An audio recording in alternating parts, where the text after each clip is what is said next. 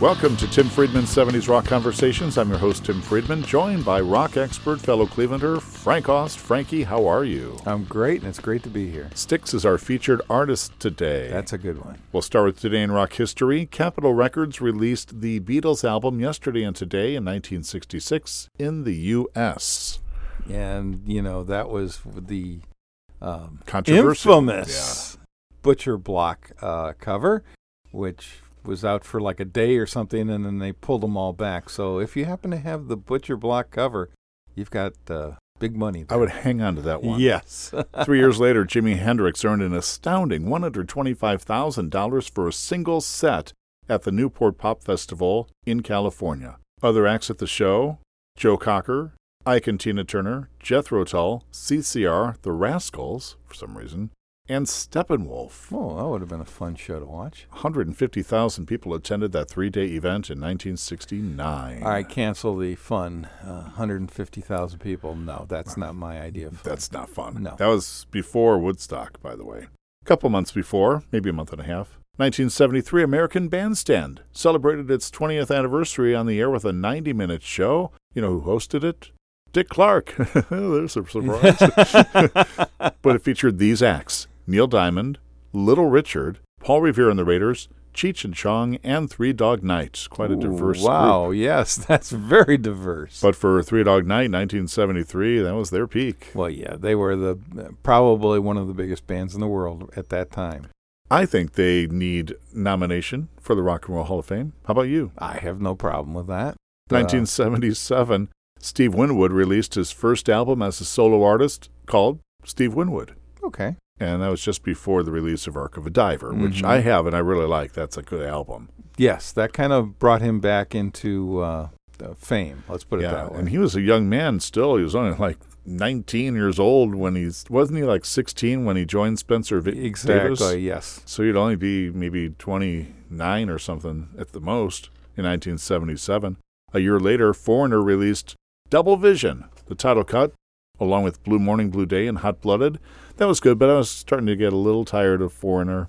Things started sounding the same. I'm glad. Yeah, and For- they got a lot of airplay. They definitely. did. They still do. I'm glad Foreigner four came along a couple of years later. Needed something different. Uh, David Gilmour, you know, Pink Floyd, auctioned off one hundred twenty-seven guitars from his collection at Christie's in New York City mm. three years ago today. It raised over twenty-one million dollars at this auction, one hundred twenty-seven guitars. Wow, that's incredible. I hope he didn't look in his closet and go, oh, shoot, where are the rest of my... Gu- oh, no. Yeah, I hope his wife didn't put him. We don't need this junk anymore, David. Yes. Errol Flynn was born in this state in nineteen oh nine. You know, he was only fifty years old at the time of his death. I didn't realize that, but uh, nineteen oh nine, well, that was the year my grandmother was born. So, yeah, that yeah. goes a long way back. Mine, too. My wife's grandmother, Edna, mm-hmm. was born on March sixth to uh, nineteen oh nine, oh three, oh six, oh nine. Exactly. Very easy to remember. Chet Atkins, the guitarist, Mister Guitar, was born in nineteen twenty-four. Remember Mission Impossible? Loved it. Martin Landau, nineteen thirty-one. He also played Bela Lugosi in that great film Ed Wood, starring Johnny sure. Depp. Sure, and uh, he also played uh, James Mason's henchman in one of my favorite movies, North by Northwest. Oh, yeah, that's right. Danny Aiello, nineteen thirty-three. Len Dawson, one-time Cleveland Brown. Yeah. nineteen thirty-five. John Mahoney, he passed away. He was the dad on Frasier. He passed away a few oh, years sure, ago. Sure, yes, absolutely. Brian Wilson of the Beach Boys turns eighty today. Anne Murray is seventy-seven today. My goodness. Lionel Richie, nineteen forty-nine. And Nicole Kidman turns fifty-five today. You know, she was born in Honolulu, Hawaii. Oh, I always thought she was from Australia. I guess I was wrong. She has an Australian accent. She sure does. And I know that some of her early movies were made there, so... Okay, Frankie, concert calendar time. It's summertime, and boy, there's some good concerts coming up. Jackson Browne's going to be at the M G M Center Stage on Saturday, June twenty-fifth. Doobie Brothers' fiftieth Anniversary Tour at Blossom, July the twelfth. It's a Tuesday. Rod Stewart and Cheap Trick at Blossom on the nineteenth, and that's also a week later. Psychedelic Furs, M G M Center Stage, Friday the twenty-second of July. Elton John's Farewell Yellow Brick Tour at Progressive Field Saturday the thirtieth. And guitar legend Al Di Meola, the show just announced, at the Kent Stage, part of their twentieth anniversary uh, celebration on Sunday, September the eleventh. All right, Frankie, it's time for deep cuts from top albums. You've got one from the Rolling Stones. Yes, their Let It Bleed album. It's called Monkey Man.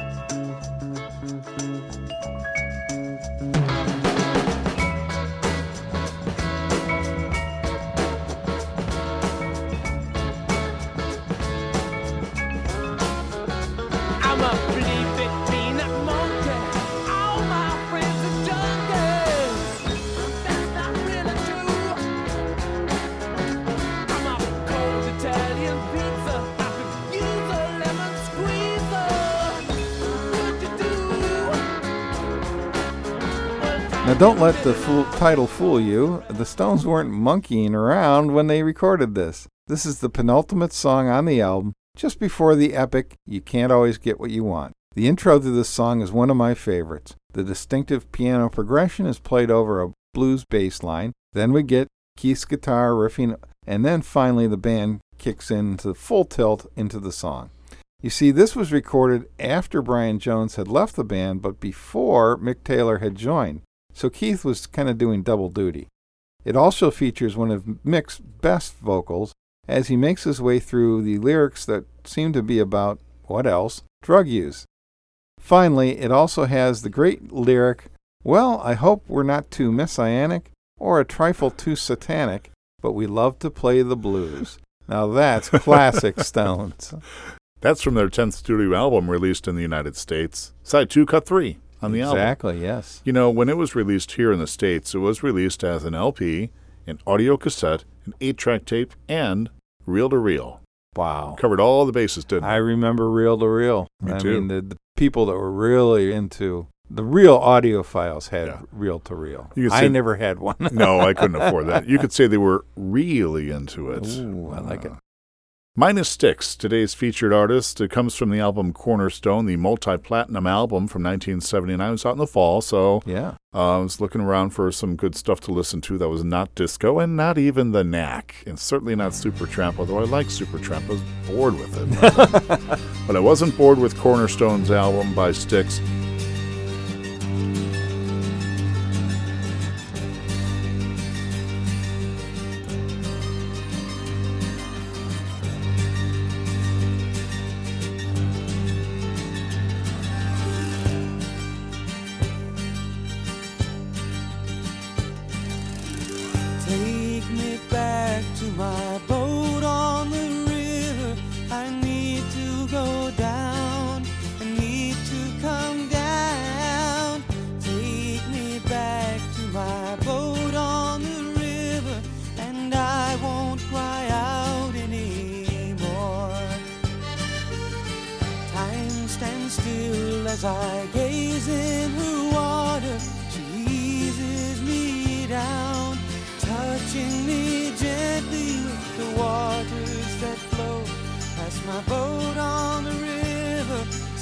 We'll mention this later, but when they first got together, the band, Dennis DeYoung was playing accordion. That's his first instrument uh, oh. for the band. So he brought the accordion back, teamed up with Tommy Shaw, who wrote and sang this song, Boat on the River. Tommy plays the mandolin on this one. Oh, okay. Backed up by the accordion work by Dennis DeYoung. It's a really good song, though. It was not released in the States, but was released in several other countries. And Boat on the River, Frankie, went to the top five in Germany oh. and Austria, number one in Switzerland, and became the group's biggest hit in Europe. Wow, and they never even released it here. That's odd. No. They did release other albums and other songs, of course, from the album Cornerstone, oh, which sure. I like. I like Absolutely. Other albums better. We'll talk about that later, but it's Boat on the River by Styx. And I might have seen it in concert because I did see the Cornerstone tour, so it's there's a good chance I did see it. You know, I did too. Um, they came to O U for Homecoming that oh, year. Okay, great. Was, uh, homecoming was like the end of September, which was early, mm-hmm. but I had really good seats, like the fifth row or something like that, and I do remember seeing Uh, Styx. Oh, I think I remember Styx. I understand.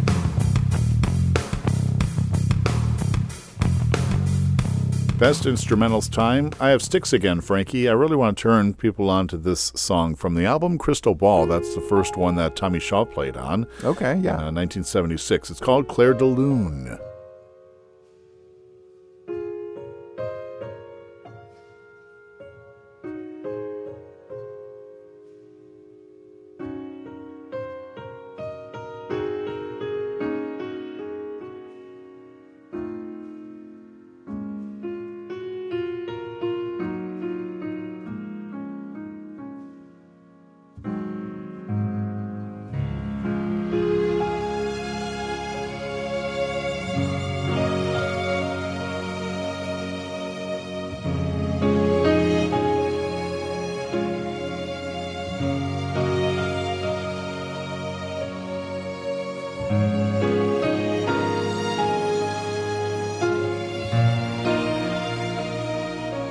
Clair de Lune is a classical piano song um, written by French composer Claude Debussy. Yeah. And then uh, played beautifully by Dennis DeYoung.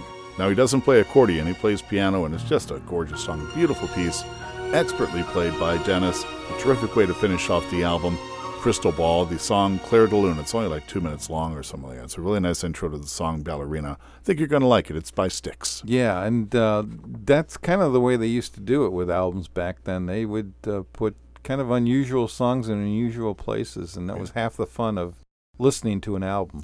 And unlike E L P, you know, Keith Emerson did such great keyboard work. Sure. You know, last week's uh, featured artist, um, Clair de Lune didn't last forever and ever. If E L P had done it, it would probably been a twelve-minute song. Exactly. Or other yeah. artists. But yeah. uh, it was just a really fantastic way to close out that album, Crystal Ball. Right. What you have? Well, I've got uh, the song Axel F., by Harold Faltermeyer. Now, not a sexy title or artist name, this actually comes from the hugely popular movie Beverly Hills Cop.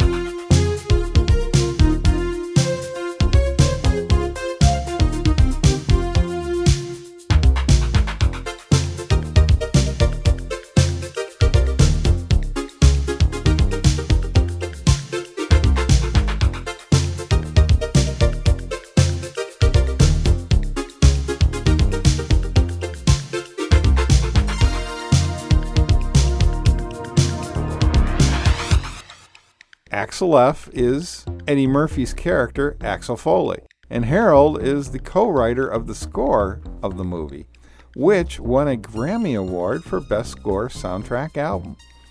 He plays all the instruments on the track, which is basically four synthesizers and a drum machine. Right. And what he did was take the earworm theme that runs through the movie and tighten it up into making this song.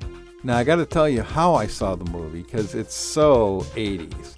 My buddy, Bobby, called me up saying that he had rented a V C R and rented Beverly Hills Cop, and I should bring the family over. We were all going to watch it. Yes, he, what he said was, I rented a V C R because not everyone had a V C R, and you could actually go out and rent them. So I love that, the fact that I saw it on a rented V C R, uh, and a rented uh, V C R tape. tape. I had, I think our family had a V C R player, but it was like a spaceship. It was gigantic. It's the size of a microwave oven or something. I remember those, big yeah. top-loading thing, and mm-hmm. it came down, and you didn't know if it would ever come back out. Absolutely. Made those horrible sounds, and yes. yes. You know, that song went to number three, and uh, Harold Faltermeyer followed up a year later with the Top Gun al- anthem, the Top Gun anthem. That's right, which yes, also won a Grammy Award. Mm-hmm. And that's another song or movie you could not get away from in nineteen eighty-six. No, no way.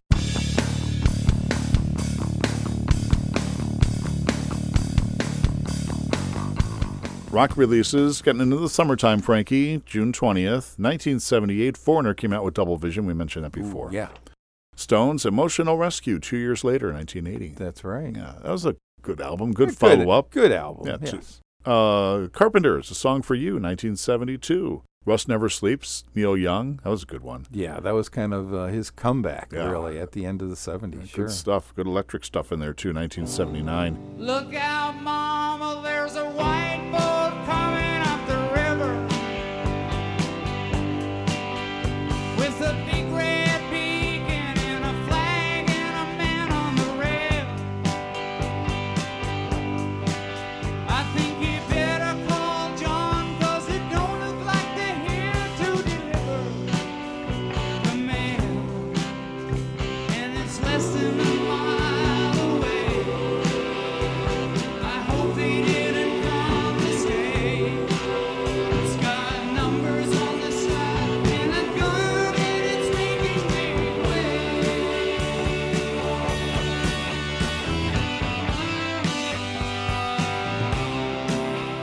year later, Hold Out, Jackson Browne. We did a deep cut from that album not too long ago. Sure. Chicago six, nineteen seventy-three. Wow. Good one. On their hot streak. America came out with Holiday in nineteen seventy-four. And Bob Dylan, The Basement Tapes, a year later, nineteen seventy-five. That's right. Good stuff to listen to mm-hmm. in the summer. Psychedelic versus Pop, March twenty-second, nineteen sixty-nine, Dionne Warwick's This Girl's in Love with You, you know, the Herb Alpert song, which That's went right. to number one yes. year earlier, was at number seven. Dionne Warwick had that female version. Um, it would, uh, This Girl's in Love with You was also performed by Nancy Sinatra on the Ed Sullivan Show in nineteen sixty-eight. I didn't realize that. Edie Gourmet also took a stab at it, and Dionne Warwick brought the song not as high as number one, but it was released just after Promises, Promises, and just before April Fools. Wow. So we, she wasn't fooling around with that song. No, good record, yes. That week in uh, March of nineteen sixty-nine, the number seven song, This Girl's in Love with You. You see this girl, this girl's in love with you. Yes, I'm in love. Who looks at you the way I do? When you smile, I can tell we know each other very well. How can I show you? I'm glad I got to know you, 'cause I've heard. And number six was Time of the Season by the Zombies. It's the time of the season when love runs high. In this time, give it to me easy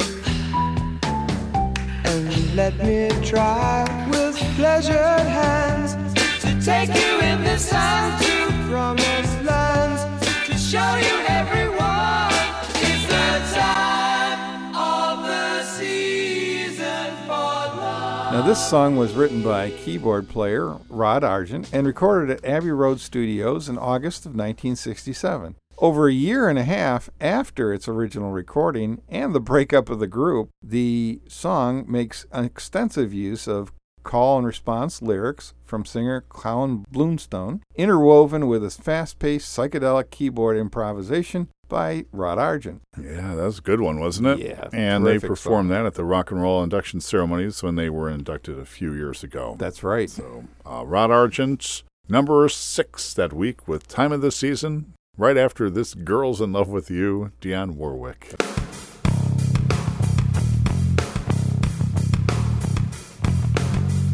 Frank, it's time for our one-hit wonder. Rod Argent reappears. Yes, we just, just remember that name. Yeah.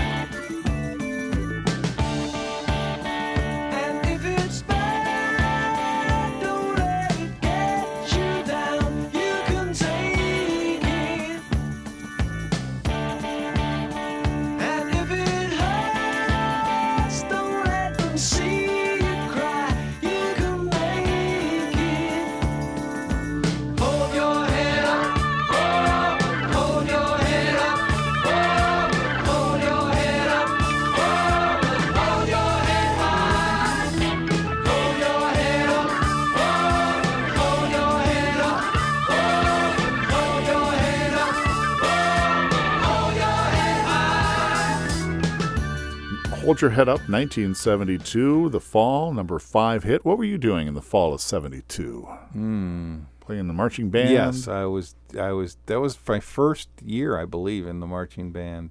Uh, was fall seventy-two, so I was just kind of getting my feet wet, so to speak. Were you playing Hold Your Head Up? No, we did not do a, a version of that. A couple other members of uh, Argent would later join the Kinks, and bandmate Russ Ballard would go on to become a very successful songwriter and producer in his own right. Yes, I, I we've mentioned him before on a number of hits. Yep. Yeah. Santana's Winning, Since You've Been Gone by Rainbow, one of your favorite bands. That's right. And You Can Do Magic from one of my favorite bands, America. Mm-hmm. A big comeback of theirs. Argent was uh, hitting the charts with Hold Your Head Up. It was their only single release, so the album version is three minutes longer than the chopped-down version of the single is a three minutes and fifteen seconds, very A M or F M friendly at the time. Exactly. F M stations, the hit stations, G ninety-eight, W L Y T here in Cleveland, just kind of getting their start there. They were starting to play more hit music on F M side. More people were getting F M right, radios, exactly. And some even getting F M converters in their car. That's right.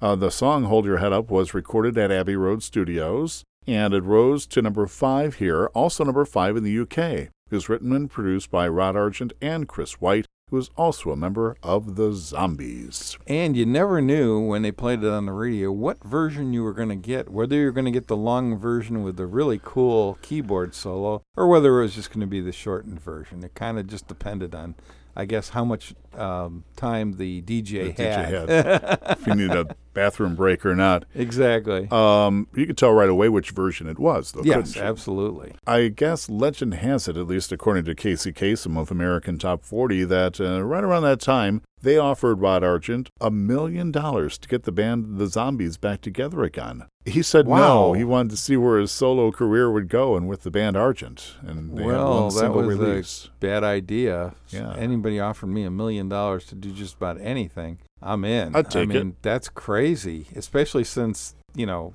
Rod Argent had been sitting on a lot of hits, let's put it that way. Yeah, and it had only been three years since Time of the Season was out, so exactly. I know the band had broken up by then, but it wasn't that long. He could get the guys back together again. You know, Chris sure. White was also a member of the band, co-wrote uh, Hold Your Head Up. Right. All right, Frankie, our final Spotlight year. We've done them all. nineteen sixty-seven, yes. All the way up to eighty-two. We've been mixing and matching, kind of going here and there. seventy-five we started with, and then we've done them all. Sure. We'll bring them back from time to time. This is our final one, though. You got some good albums from that year. Yeah, and you can tell that times are a-changing, because you're going to hear some uh, some of these that you, we haven't heard yet. Mm-hmm. Number six, it's Thriller by Michael Jackson. Released in late in nineteen eighty-two, it would be the number one album of nineteen eighty-three. But with such incredible sales, it still left its mark on nineteen eighty-two, especially the Christmas season, where it really gained traction. Ugh. Enough said that Thriller became the biggest and most important musical video of all time. Yeah, not for me, but... Well, but for the rest of the world. Yeah. I guess they released that video just in time so that it would be considered for Academy Award nomination. Right, exactly. I don't know if it got nominated or won or I'm anything. I'm sure it did. Number five, Mirage by Fleetwood Mac.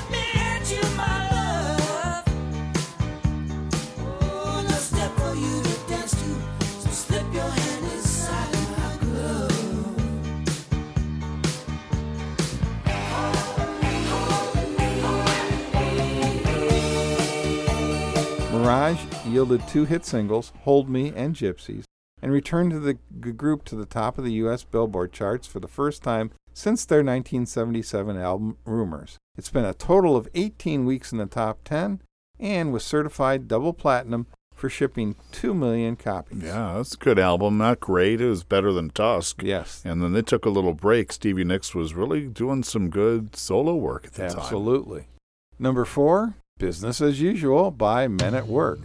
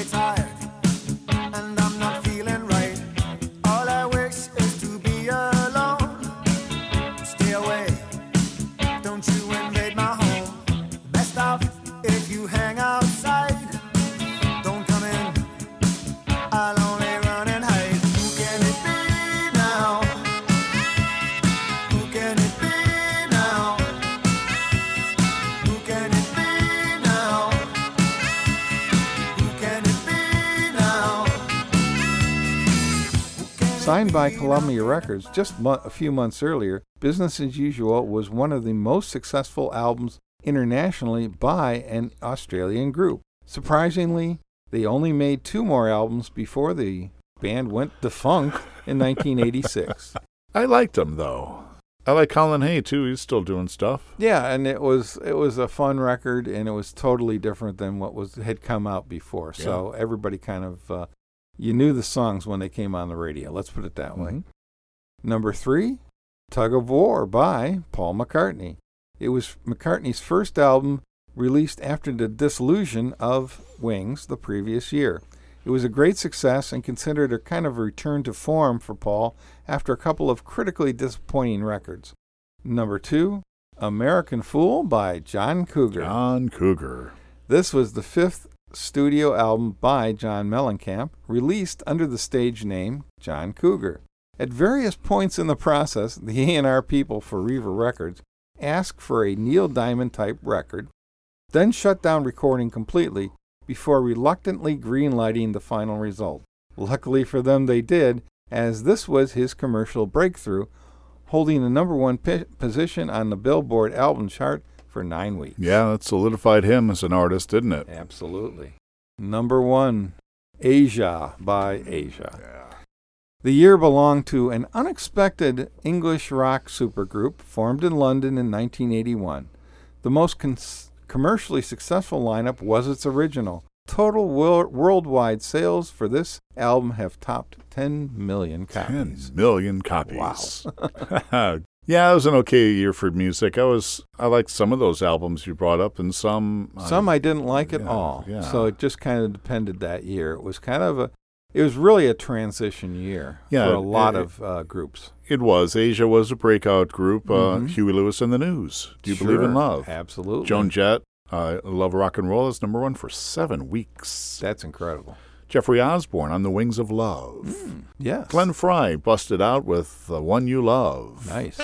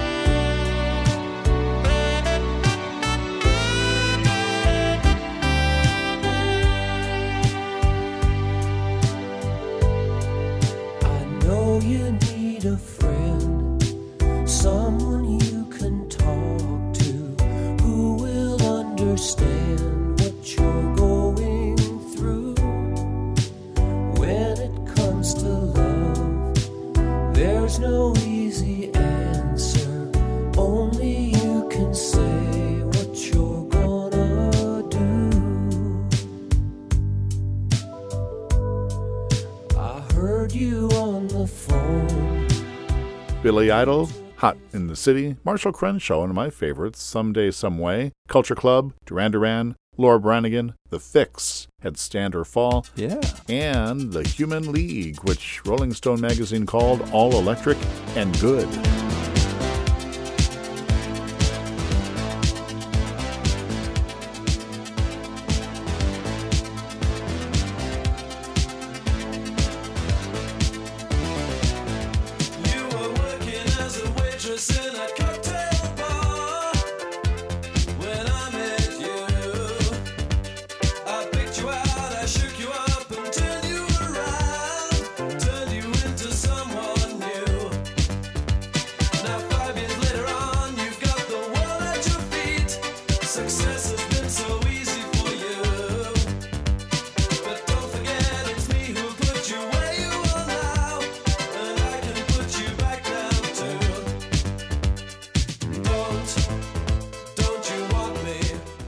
And you can see just the, the ones you mentioned there. Boy, times were t- yeah. definitely changing, yeah. And they were all dominated by videos to go along with it, sure. like The Human League. That was a really good video. Mm. Big comebacks for Toto, Joe Cocker and Jennifer Warnes, Steve Miller, The Cars, Michael McDonald, keep forgetting, Melissa Manchester, You Should Hear How She Talks About You. Oh, I remember yeah. that song. Crosby, Stills and Nash came back again, Wasted on the Way. Mm-hmm.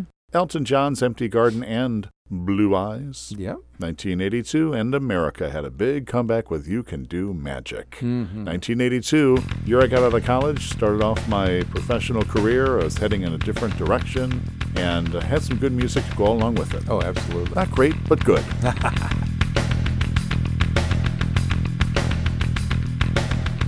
Featured artist, Styx. Nice. You know, from the River Styx, S T Y X.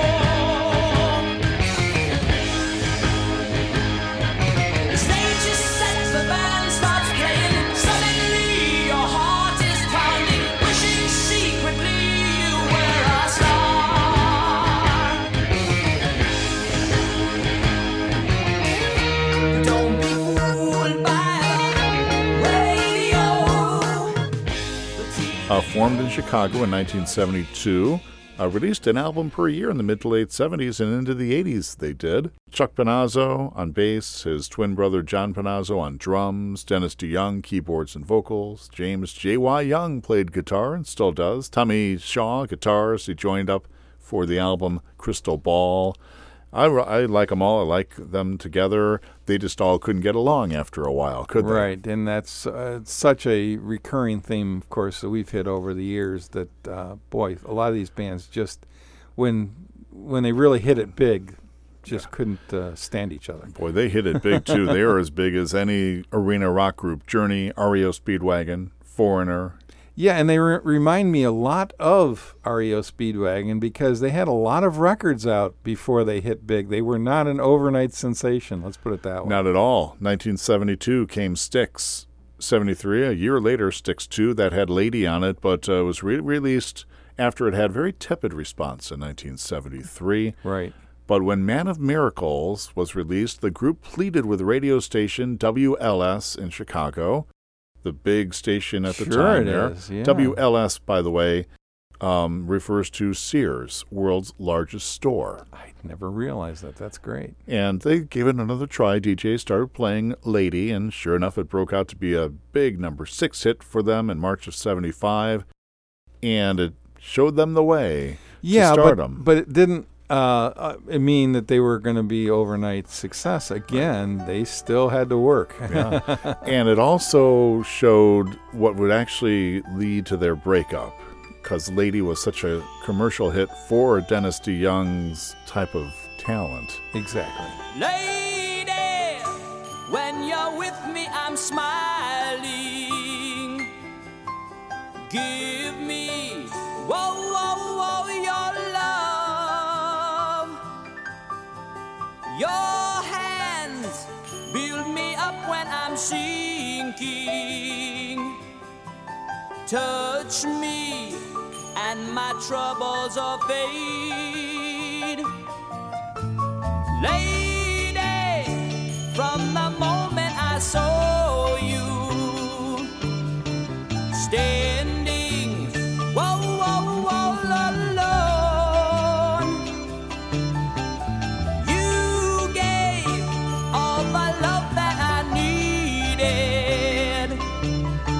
So shy, like a child who had grown young. Lady, look upon me. Love shines in your eyes. Sparkling. The Serpent is Rising, nineteen seventy-three, talked about Man of Miracles, nineteen seventy-four, Equinox. The first for their new label, A and M Records, that had a couple of my favorites, Lorelei and Sweet Madam Blue. Yes, absolutely.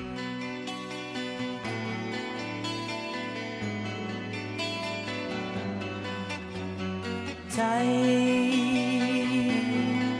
after time.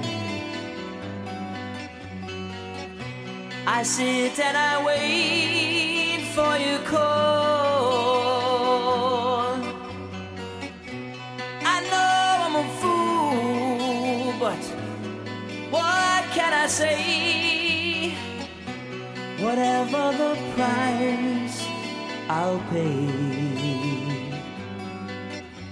for you.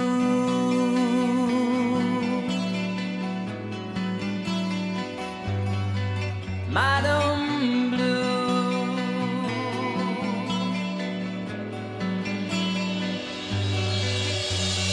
once long ago, a word from your lips and the world turned around. But some. After that album, Tommy Shaw joined the band and lent a, a, a whole lot of great songwriting and guitar work, too, not to mention his vocals. John died of a brain aneurysm. He was only thirty-seven years old. Oh, my God, that's terrible. So Cristobal came out in nineteen seventy-six. It had Mademoiselle and, of course, Clair de Lune, Ballerina. They played an astounding one hundred eighty-six dates on their tour. They were year. working really hard to break, um, as, as we've talked about it. Uh, Not an overnight success, and they were trying hard to, you know, really hit it big. Yeah. And they would.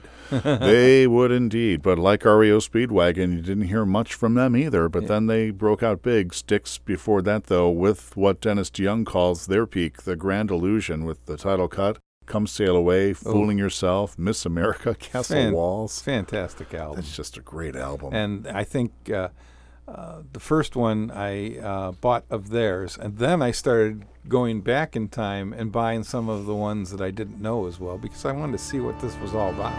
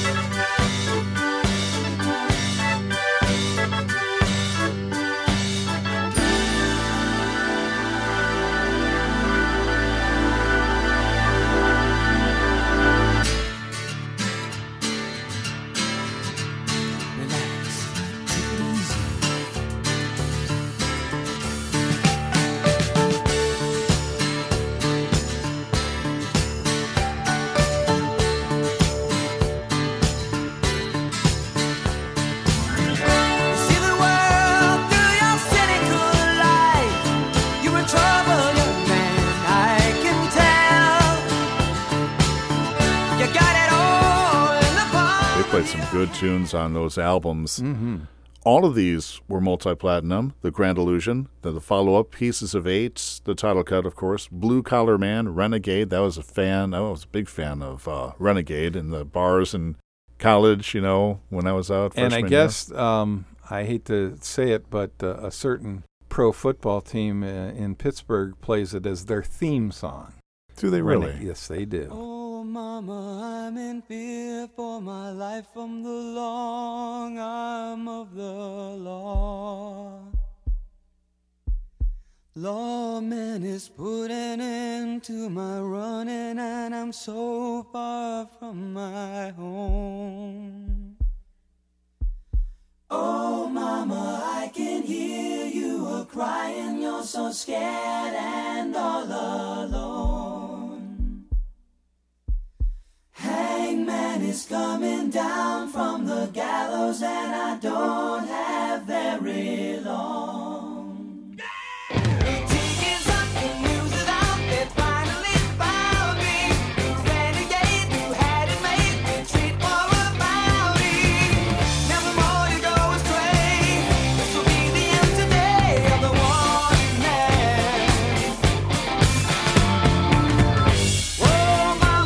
Um, you know what I do play a lot is Queen of Spades. Oh, yes, absolutely. Comes from Pieces of Eight. Mm-hmm.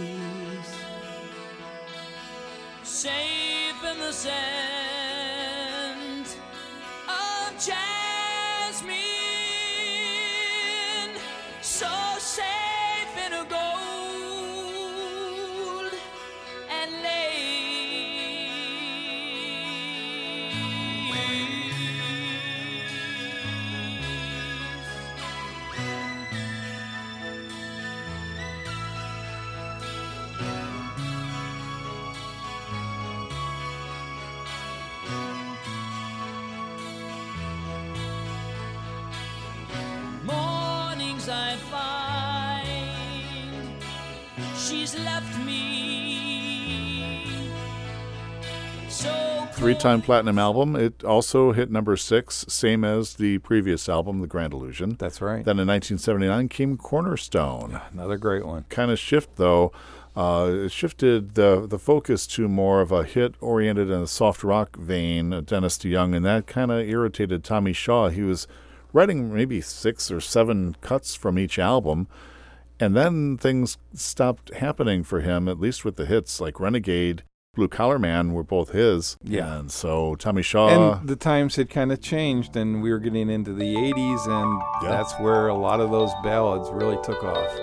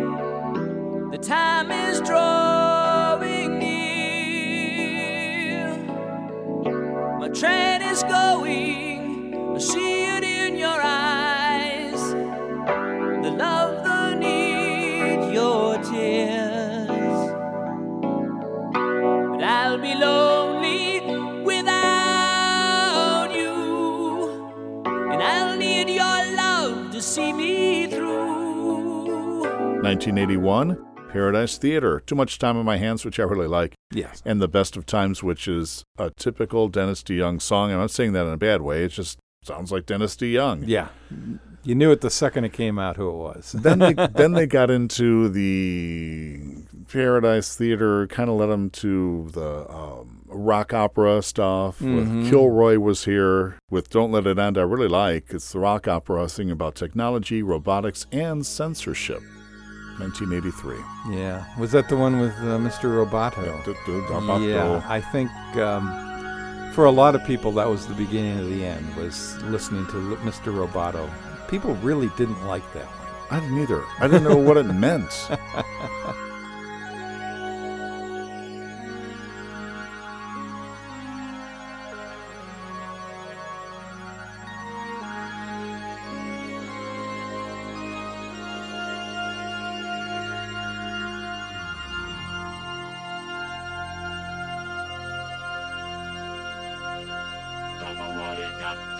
Mister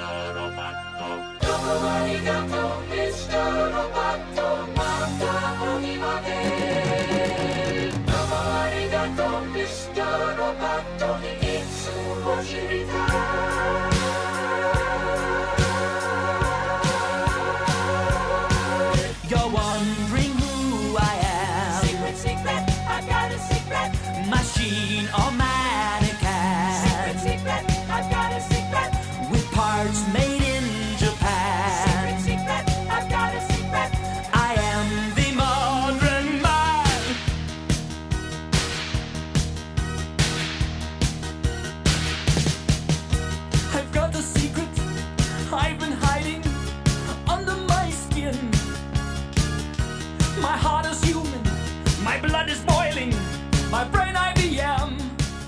Edge of the Century wouldn't come out for seven more years, but it was a really good album. Not a lot of people have it, but I do. It had Show Me the Way on it. Oh, yeah. Remember um, that. Brave New World came out in nineteen ninety-nine. They had something in nineteen ninety-five, which I picked up at one of those big box stores when they used to sell C Ds, sure. called Extended Versions. It's a live album with all the members of the band except for John Panazzo, who was very ill at the time.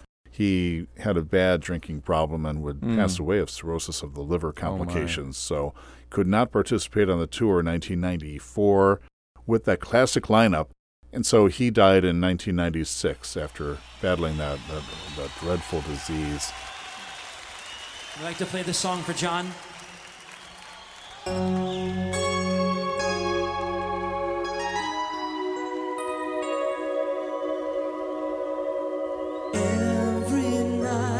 I say a prayer in the hopes that there's a heaven, but every day I'm more confused as the saints turn into sinners. All the heroes and legends I knew as a child have fallen into idols of clay, and I feel this empty place inside, so afraid that I've lost my faith. Show me the way, show me the way, take me tonight to the river and wash my illusions away.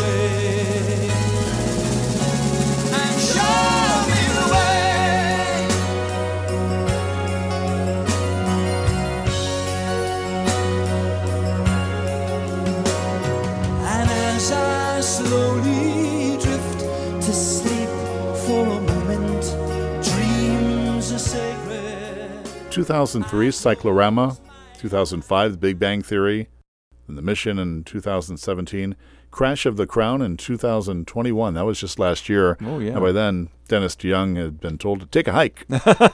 Yeah. He was with the band, then he wasn't with the band. After Kilroy was here, they really broke up because Tommy Shaw was upset. He he just didn't he didn't like it. He didn't like the way the band was going. Dennis DeYoung probably was saying, "This is working, guys." Well, and that sounds sounds an awful lot like Chicago, where Terry Kath was saying the same thing. Yeah. He didn't like where things were going, you know, and yeah. uh, he he loved to play his guitar solos and, you know, the, the heavier stuff. And yeah.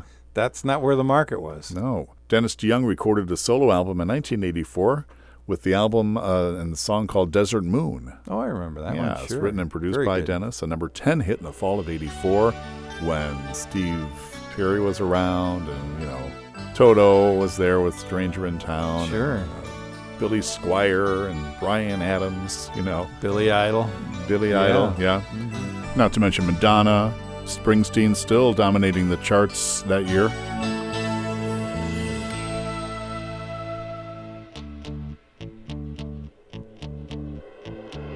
Is this the train to Desert Moon? Was all she said. But I knew I'd heard that stranger's voice before. I turned to look into her eyes, but she moved away. She was standing in the rain, trying hard to speak my name. They say first love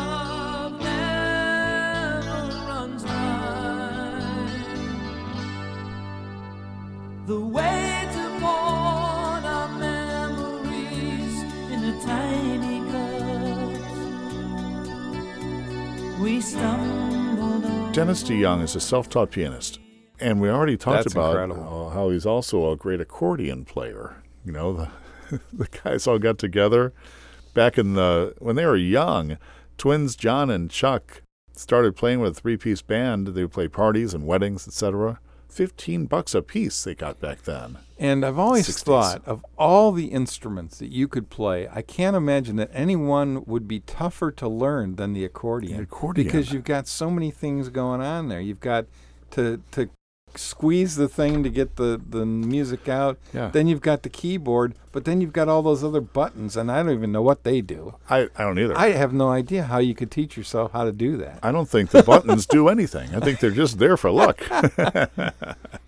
So uh, he's still touring with uh, these days with Dennis DeYoung and the music of Styx. Um, not as much. You know, he's in his seventies now. Absolutely, But yeah. he stayed with the band on and off until nineteen seventy-nine. Then they finally just said, this isn't working anymore. So Tommy Shaw joined Styx in December of seventy-five for that album, Crystal Ball. And uh, he's still touring these days with Styx and uh, Jen, uh, James J Y. Young. Oh, okay. So, so they've they're, got their they're own still thing. Together. Yeah. Okay. Tommy Shaw, of course, was in Damn Yankees, you know, with Jack Blades. That's right. And yes. had that song High Enough in nineteen ninety, right in there. So that was a big hit for him. I think it went to like number three. Another super group. Another super group, yeah. which didn't last long either. No, it didn't. I don't want to hear about it anymore. It's a shame I've got to live without you anymore. There's a fire in my heart. A pounding in my brains, driving me crazy. We don't need to talk about it anymore. Yesterday's just a memory. Can we close the door? I just made one mistake. I didn't know what to say when you called me back.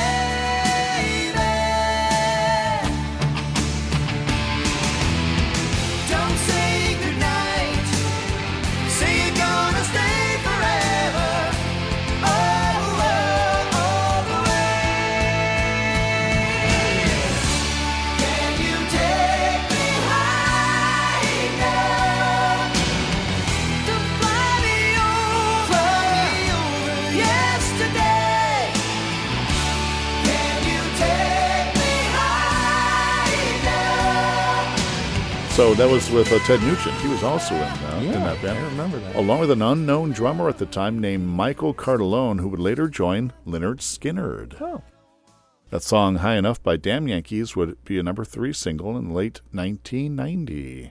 And then Tommy's also released five studio albums of his own. I just don't remember any of them, but... Not, not a single one, no. So they still tour. Uh, they had a show in uh, Cincinnati uh, as part of their tour. Late last year, nineteen, in twenty twenty-one, and they've had several shows at the Venetian in Vegas this past winter. So oh, they're still cool. doing their thing. And uh, Dennis DeYoung is also touring, not as much. You know, COVID kind of got in the way anyway. Sure. He's on the road this past winter as well, doing some dates as part of his Grand Illusion fortieth anniversary tour. That would be a great one to see, yeah. So I saw him a couple of times at Playhouse Square with... Uh, local youth orchestras and whatnot. So it's, oh, I remember him doing that. It's sure. a really good show. Uh, I also have it on D V D, you know, one of the P B S specials. He's mm-hmm. he's very engaging and very energetic in, in those uh, guest spots on uh, P B S when they're trying to w- raise money, you That's know. Neat. So he doesn't play Renegade, and he's not going to play Blue Collar Man. He's not going to play Tommy Shaw stuff. Yeah, which was kind of the stuff that I really enjoyed. But he still puts on a really good show with his I'm own sure stuff. He does, you know, yeah. he's been married to his first wife. He was he met her in high school. He's a couple years older than her. He's been married oh, ever wow. since. Like that's like fifty-five years or something. I don't know when they got good married. But that's like you, Tim. Yeah. That's a long time, and it's also a long time to be with a band, no matter yeah, how successful or not. But when you play all those dates, one hundred sixty some odd dates, that's a lot of togetherness, and isn't you're, it, Frankie? You're trying to break, and you're trying to make something happen. And I mean, how many groups? Uh, it's almost like a divorce when they break up because they've spent so much time together. Mm-hmm. Just look at, you know, uh, Lennon and McCartney. Yeah. You and know, the, that and, was a divorce. And the songs are their kids. Absolutely. And the albums. Yeah. So I can see where Dennis DeYoung said, guys, it's working. I want to keep doing this. But the guys would say, look, I'm writing fewer and fewer songs, and nothing's getting released. And I want to rock hard, and yeah. maybe you don't want to do that. You want to write Babe, and that's not clicking with me, and yeah.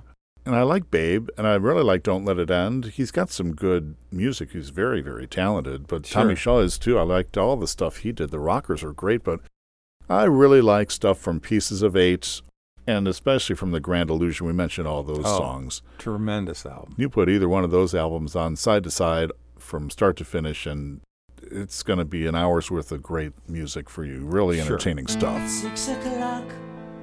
Good morning sounds are everywhere.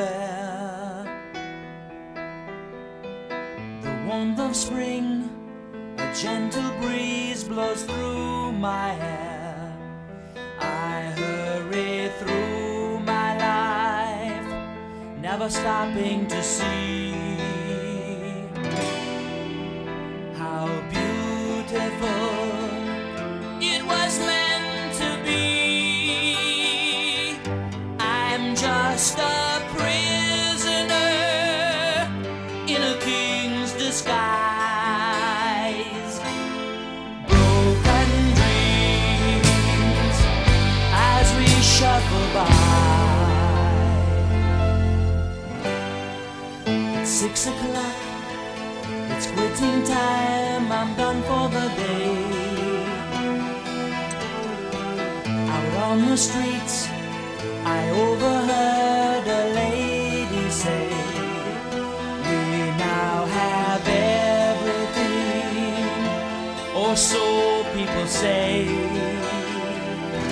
but now this I would have liked to have seen him back in nineteen seventy-nine. I know I saw him, but I'm not sure how much I was paying attention. I do remember seeing him, and I and I remember them. Oddly enough, and you would think a group that's more progressive would have had, uh, would have done more like uh, a light show, that kind of thing. But it was very more like Bruce Springsteen and the E Street Band, where they came out and they yeah. they just played their butts off and really didn't have anything special going no. on. No Genesis type. No, not uh, showmanship no, and, and no, schlocky no. stuff. Yeah. They were very much like Kansas. Journey was like that. R E O Speedwagon, they they played their music, and they played it well. Exactly. Yeah, those were good days, too. I I, re- I really liked all those bands. I hope Styx sometime, Frankie, gets nominated. And if and when they do get um, inducted in the Rock Hall, I hope they're all back together again performing, if they don't get too old. Because, like you said many times, they're starting to get a little older yeah, now. Yeah, they're all getting older Tommy now. Tommy Shaw's in his sixties, but... So if you're going to get them in, let's do it now before, yeah, yeah while they can still maybe get together and have a night where they play some of those classic tunes. So I don't know them, obviously, but maybe that's a night where, like the Four Seasons, they would just say the Styx would, you know, let bygones be bygones for one night. We'll do it for the fans. We'll do it for our past. Exactly. You know, and, and so maybe that'll come to pass someday for Styx. Because, you know, getting into the Rock Hall is... it's just as much for their fans as it is for them. Yeah, just ask Todd Rundgren. Mm-hmm. That Styx, our featured artist this week. Thanks, Frank, for joining me. Well, thanks for having me. You'll like this one next week, Jimi Hendrix Experience. Oh. You know, he started playing guitar at like age fifteen or something. Exactly. And then he became what Rolling Stone magazine said, the greatest guitarist of all time and the sixth best artist ever. I'll, I'll buy into the definitely the greatest guitar player either. And I'm going to ask you this, what uh, he'll be headlining a show from nineteen sixty-nine, not Woodstock and not the Monterey Pop Festival, but tell me two other artists that you would really like to see as his warm-up. Sure. So I'll ask you that next week. That's part of uh, next week of Tim Friedman's seventies Rock Conversations. For Frank Ost, I'm Tim Friedman. We'll see you next week.